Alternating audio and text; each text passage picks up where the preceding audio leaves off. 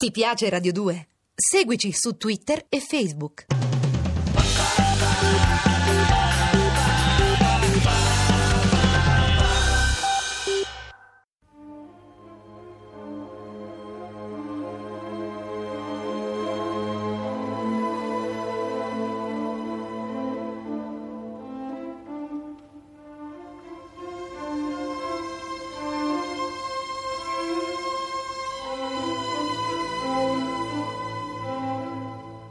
La scala per l'inferno. Originale radiofonico in 30 puntate di Valerio Evangelisti. Regia di Massimo Guglielmi.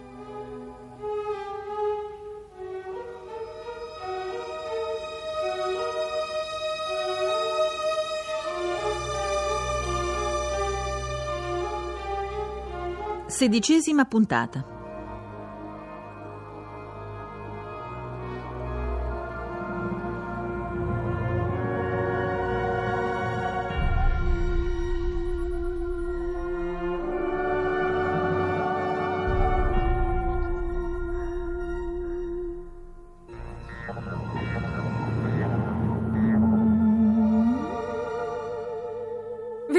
Un disco volante. Lassù, sulla roccia di Lidafin. Non lo vedete? Ma stia calma, dottoressa. Anch'io vedo una nube scintillante, diciamo, circolare, ma potrebbe essere qualsiasi cosa. Un riflesso del sole sulle nuvole. E il buio che c'è tutto attorno? E questo ronzio? Avanti, professor Costa, anche gli scettici a volte debbono arrendersi di fronte all'evidenza. Le assicuro che non sono una credulona, quello laggiù è un UFO. Le dico che è una nuvola, solo di forma più regolare delle altre. Ma sapesse quanti casi di presunti dischi volanti sono. Ecco, ecco, non c'è nemmeno più quel rumore. E il preteso disco volante sta scomparendo. Come me lo spiega, dottoressa Neri? Io non mi spiego niente, ma tutti quanti abbiamo visto. Lascia parlare me, Emanuela. Professor Costa, le sembra normale che i pazienti di un ambulatorio psichiatrico si mettano a parlare in una lingua morta da secoli e che a mezzogiorno faccia buio come a mezzanotte e che Samuele pronunci formule latine al contrario e che poi gli ricrescano le falangi amputate mentre a Eleonora un intero braccio? Mi risponda, avanti, mi risponda! Calma, calma, cerchiamo tutti di non perdere la calma. Sull'ultimo punto le ho già risposto. Harold Becker ha descritto il fenomeno in ogni suo particolare. Quanto il resto? Lei ha degli occhi troppo belli perché non debba prendere in considerazione quanto dice, ma certo c'è sempre una spiegazione razionale a tutto, basta cercarla. Lasci perdere i miei occhi adesso! Se io le dicessi che la spiegazione sta proprio in quello che Samuele afferma nel suo delirio, che la chiave del mistero e forse anche di ciò che accadrà stanotte è tutta nell'avventura medievale di Eimerick e di Alazar. Va bene, va bene, finora ho trovato in questo racconto indubbiamente delle coincidenze impressionanti, ma niente di così determinante. Può comunque darsi che lei abbia in parte ragione. Ah, meno male. Anche lei ogni tanto torna ad essere umano. Già, ma adesso mi stia ad ascoltare. Vi ricordate di Becker? Ma certo, Harold Becker, lo scienziato inglese. Australiano, dottoressa Neri, australiano. Giusto, giusto, giusto. Come vi dicevo, secondo Becker, ogni pensiero forma una matrice elettromagnetica. Essa può cioè agire attraverso tutto il corpo, ma non solo. Può anche essere proiettata a distanza, proprio come le onde radio. Il cervello è quindi un emittente, però è anche una ricevente, sensibile alle matrici prodotte da altri. È un fenomeno che verifichiamo ogni giorno e che chiamiamo empatia, intuizione, amore, a seconda del tipo di ricezione. Ma certo, è proprio come dicevo io, la vita è tutta un'elettricità. Arto, è meglio se te ne stai zitto, eh? No. Certo, che storia incredibile. Siamo arrivati da Roma in aereo solo qualche ora fa e mi trovo coinvolta in una storia del Medioevo con risvolti raccapriccianti. Sta buona, Elena, eh? Sono argomenti seri miei. Dunque, noi sappiamo anche che un campo elettrico può sopravvivere indipendentemente dalla fonte che lo ha generato. È il caso delle onde radio o delle emissioni delle quasar. Ciò può valere anche per il pensiero. Un certo bar, per esempio, teorizzò la sopravvivenza dei campi pensiero umani, come li chiamava, oltre la morte. Capite che cosa implica tutto ciò nel nostro caso? Quindi, secondo lei, professor Costa, i campi pensiero degli antichi Guanches Avrebbero influenzato la mente dei pazienti di Manuela? Ma non sto affermando nulla di tutto questo. Dico solo che le teorie di Becker possono dare ragione del comportamento di questi disgraziati.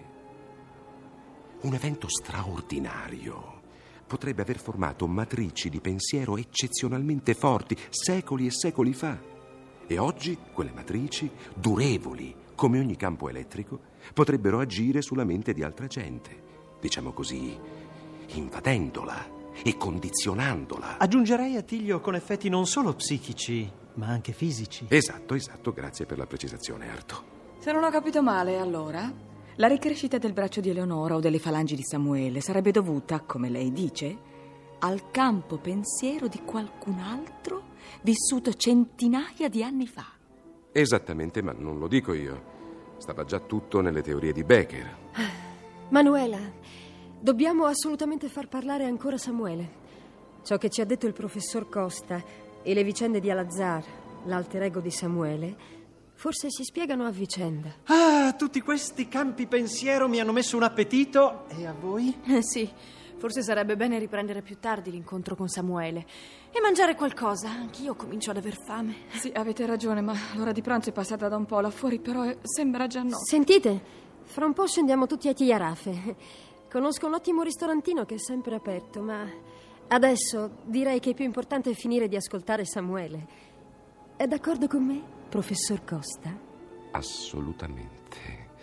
Adesso voglio vederci chiaro anch'io. Faccia proseguire Samuele, dottoressa. Ah, sembra che si sia addormentato lui adesso. Samuele? Samuele, mi senti? Alazar! Sì. Te la senti di continuare la tua storia? Se non sbaglio, eravamo rimasti al colloquio con il poeta Ibn Zanrak dentro l'Alhambra. Ricordi il resto? Certamente.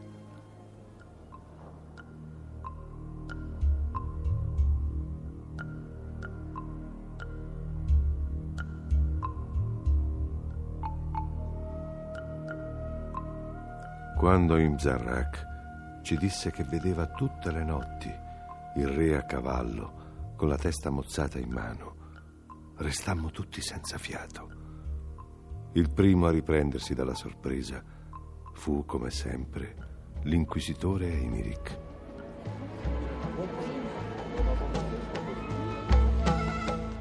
Voi vedete di notte questa figura in cielo. Ci state prendendo in giro? Non accade tutte le notti, ma molto spesso. Nel cielo, sopra l'Alcazaba, si disegna una figura imprecisa, ma che sembra rappresentare un re a cavallo di un leone, con qualcosa nelle due mani. Prima che compaia si vedono delle luci saltellanti che poi si trasformano in cerchi di fuoco. Cerchi di fuoco. Delle ruote per caso, molto luminose? Sì, delle specie di ruote. Fanno una gran luce, ma la notte rimane. È come se la luce fosse al loro interno e anzi assorbissero quella di fuori. Siete solo voi a vedere quella figura o ci sono altri testimoni? Tutti coloro che restano svegli a quell'ora vedono quello che vedo io. Ma la gente di qua pensa ai gin, agli spiritelli di cui parla il Corano. Voglio assolutamente vedere questi fenomeni. Dobbiamo fermarci per la notte. Ma non certo in casa mia. Le guardie dell'usurpatore sono sulle vostre tracce. Abu Said mi considera sospetto e mi fa sorvegliare. No, non potete trattenervi qua. Sì, invece. Pensate a cosa accadrebbe se ce ne andassimo ora e venissimo arrestati. Io forse verrei rilasciato, visto che sono un emissario del pontefice di Roma. Ma certo dovrei dire il nome di chi ci ha ospitati. Oh no, non lo fareste mai. Lo credete davvero? E va bene. Rimanete. Vedrete cose che vi sconvolgeranno. Guarderete Iblis, il diavolo, negli occhi. Non temete, siamo abituati a guardarci negli occhi. Ma finora è stato lui a distogliere lo sguardo per primo.